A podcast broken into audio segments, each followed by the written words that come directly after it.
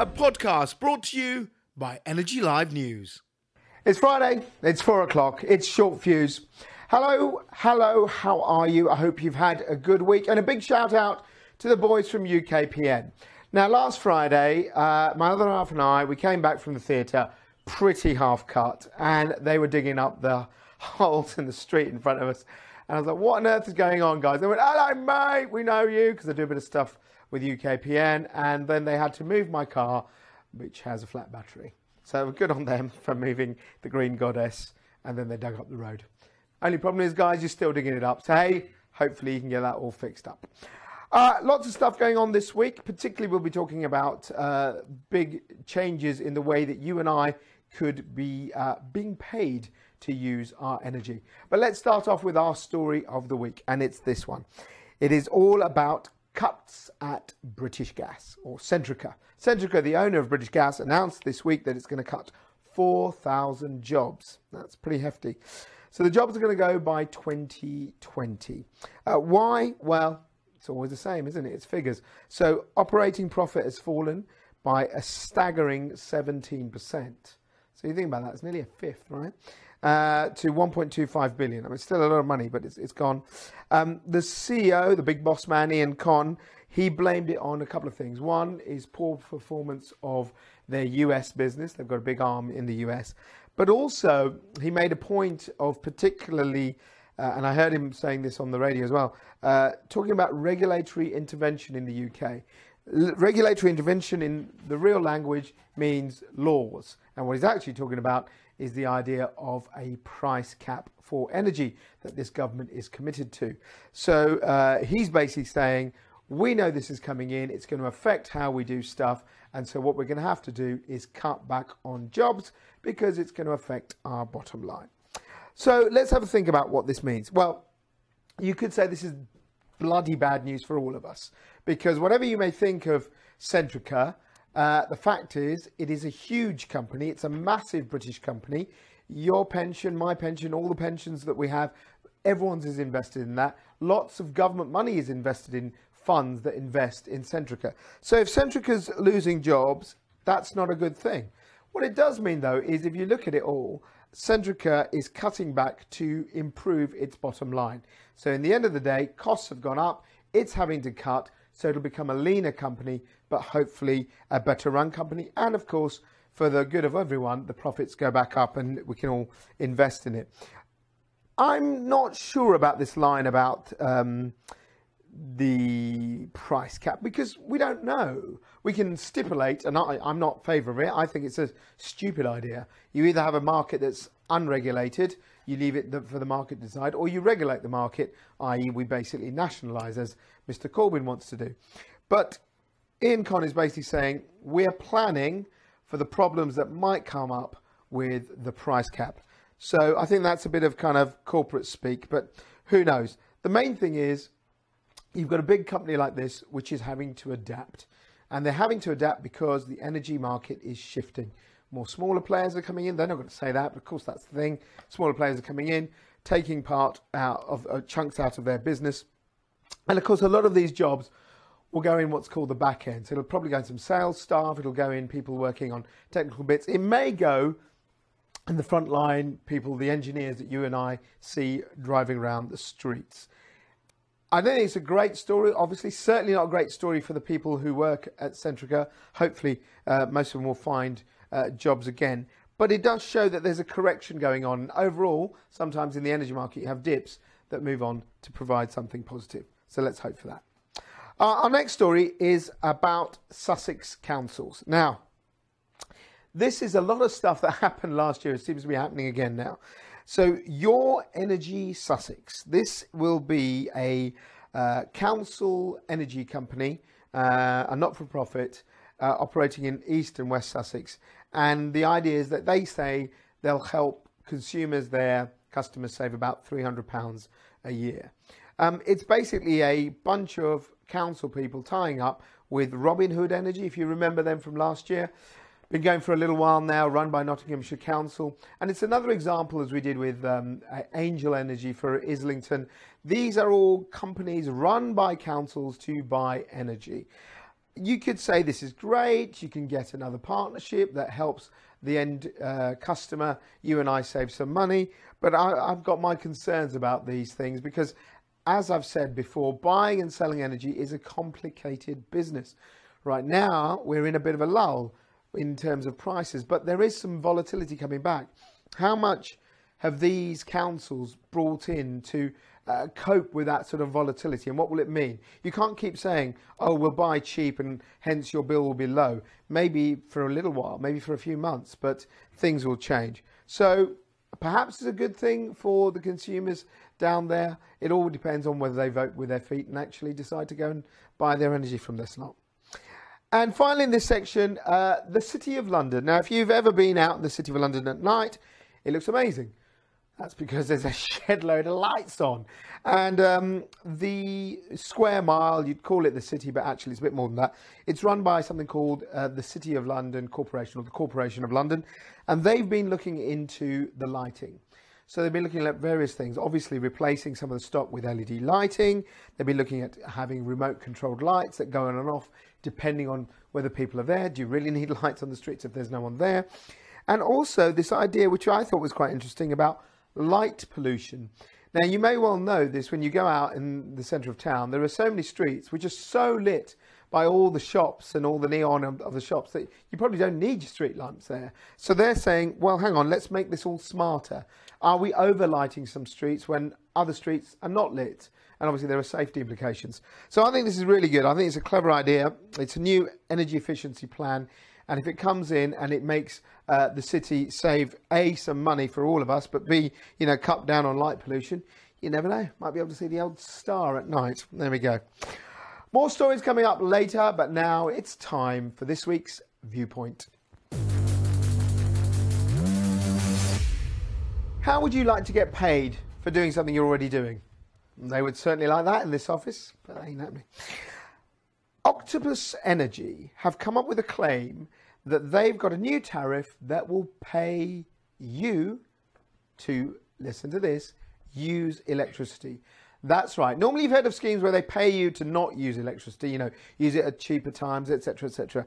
This is a scheme that allows you to then to pay you when there's too much power. So what happens is, as the grid is changing, we're having more and more uh, what they call instability or volatility in the grid because we have more and more renewable energy. So when the sun is shining, wind is blowing, we've got lots and lots of power. In fact, we've got too much power. So that power, where does it go? It doesn't go anywhere. It either gets wasted or, you know, they have to turn things off and move things around at the grid to sort of keep the balance. You know, when we have a shortage, obviously we want power up, but moving away from that stability of just coal and oil and gas plants we'll have much more of this kind of volatility. So, what Octopus are saying is that in this time when there's oversupply, they will send you a text. And they'll send you a text that says, Hey, Sumit, we've got lots of energy. Would you like to use your dishwasher now?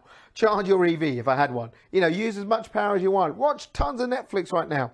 Because what will happen is you'll get a credit on your account for using the power when it's at a positive rather than pulling a demand on the grid. Um, this is known as sort of negative pricing. And what they're doing is something that happens in the business sector. So in the business sector, uh, businesses get told about price fluctuation every half hour because demand goes up and down constantly. And what they're trying to do at Octopus is give this to you and I, the consumer. I think this is very clever because um, why not? If you're going to have excess power, it's going to go to waste. Why not ask people to uh, use it at that time? It's called, you know, demand flow. And you basically say, hey guys, charge your EV. And we know that with more and more electric cars coming onto the road, you'll have more batteries and they're a form of energy storage. And being paid, great. Why wouldn't I want to be paid or get a credit when there's lots of power? That means that when it's in the winter and they're fighting, I've got all those credits already in my account, so I'm not going to be charged it could be, I think, the start of quite a clever bit of uh, A, marketing, but B, kind of uh, pricing going forward, using this negative kind of uh, energy price as a driver to get consumers to react more. Whatever happens, we know that the grid will change as we go more and more into low carbon, and that means there will be high peaks when we have much more renewable energy. And of course, we'll have to use that power. At present, that's very difficult to do. So if you can incentivize people to do it, why not? That's my view. What do you think? You can get in touch. Obviously, use fuse at energylivenews.com. I take a breath every week. It's the Hack Hutch. How are you, young man? Uh, yeah, I'm good, thank you. Great story. Are you ever going to wear a proper shirt when you come into this place? Uh, no, this is my Jodie Williams shirt. So. God, says it all. Hi, Jody. How you doing? Uh, anyway, go on. Tell me what's going on. Okay, so the first story uh, that I thought was interesting today uh, this week was um, about the smart meter rollout, and so uh, the consumer group Which, which I'm sure everyone is familiar with, uh, said that basically this rollout's way too slow because it's meant to be done by 2020. Uh, but if we were to achieve that now, we'd, the company, the energy companies would need to deploy 24 smart meters every minute. Yeah. So not day. Have you Uh, had a smart meter at your mum and dad's place? no. No. No, I had a, a letter about a year ago saying, "Would you like a smart meter?" I said yes. They went, "Oh, sorry, we haven't got any smart meters." Yeah, I don't think we've even heard about it. No. uh, so that shows. That, so what are they saying? This is just never going to happen. Uh, no, I think they will happen, but just a long way off. And they say That's by the same as it's never going to happen. by 2020, they think lots of people are going to be left out. Mm-hmm. Uh, and currently, I think the U- the energy companies are putting down about 400,000 every month, Mm-hmm. which is still quite a lot. But they need to be doing about 250,000 a week. yeah. Instead. Well, so that's it. a lot Uh, more. Next one. Okay, so the next story we have is about Glastonbury. Uh, I've never been. Uh, what? Can't believe that of you, no, never been to Mr. Trendsetter, Mr. Festival Boy, Mr. Uh, Cutting yeah. Edge, Yeah, yeah. All right. Social butterfly. Social Butterfly. So what's happening with the uh, the drunkos and stonos at Glasto? Uh, it's becoming a common theme, but they're banning plastic Ah, along with the Queen. So the Queen's ahead of Glastonbury. More- that says it all. um, but yeah, so basically, obviously, it's full of hippies. I don't know. Is it Glasto this year or was it next year? No, it's 2019 because I think this next year. year's uh, they're it's leaving the fields. Yeah. Heal up from all the Yeah. trampling. Um, but yeah, so it's full of hippies, and then they've done lots of stuff before, Hippies. like put social power, uh, social energy, Yes. uh, social energy, solar energy. yes. Uh, And they've power- done recycling tents. We've done that story before. Yeah, so recycling tents, solar energy, uh, urinals that used P to power the lighting in there. They've done all this stuff. All good. Uh, and they have water fountains already, I think, since 2014. So they're ready to ban plastic because they could have done it before, really.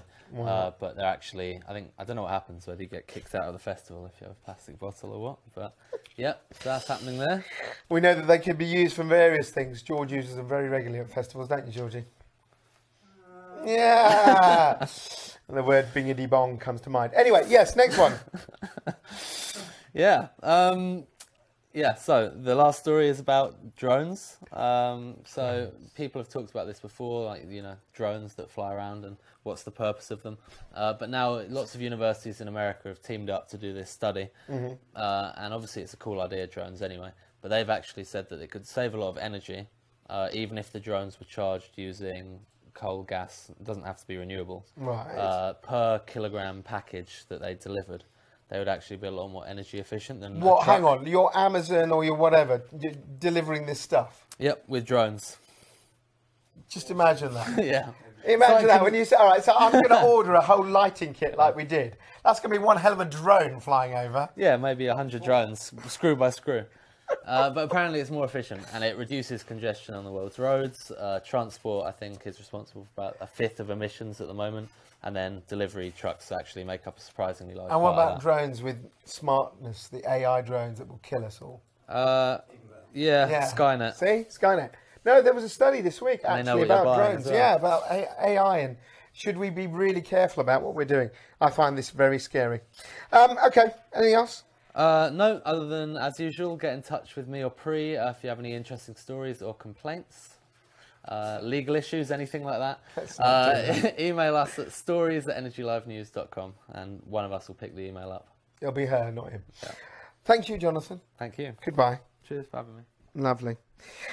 Ah, he has learnt a lot. Okay, uh, right, before we go, a couple of things. I'd like to remind you that we have a very special, in fact, out of this world, picking up from drones, uh, speaker, our headline speaker for Energy Live Future, which is taking place on the 7th of June.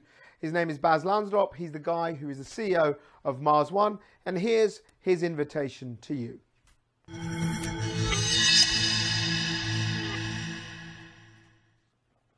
Hello, I'm Bas Lansdorp. I'm CEO and co-founder of Mars One. I'll be speaking at Energy Live Future in June in London, and I hope you will be there. I'll be speaking about Mars, about why we should go there, how we will go there, about how we will get energy on Mars. It's going to be an exciting event. Join us. So there he is, a great speaker, really interesting guy. Come along to Energy Live Future. If you're an energy end user, you should be getting an invitation to it. Tickets are going very quickly, so make sure when you get that invite, you say yes. And if you can't come, that's it. No other chances on that one for any of your colleagues. So you must make sure you get that invitation and you put it in your diary. June the 7th. Here's some other dates for your diary. So coming up next month on March the 22nd, we have Energy Live Consultancy Conference. We've got our speakers all lined up. We'll be looking at issues around blockchain. We'll be looking at the whole sort of technology drivers. We'll be looking at Brexit. We'll be looking at what will happen to the financial markets and how it affects brokers and consultants. So if you're a broker or consultant watching this, then do sign up. We know we've got a lot of you already coming. Really good day of content ahead of that. June the 7th, as I've mentioned, is Energy Live Future. And at the end of June, the 28th, we have the award winning, the best awards in the country, TELCA, the Energy Live Consultancy Awards. So again, watch out for that. Uh, deadline for those, if you are entering that, is April the 16th, if I remember rightly. So make sure you get your entries in.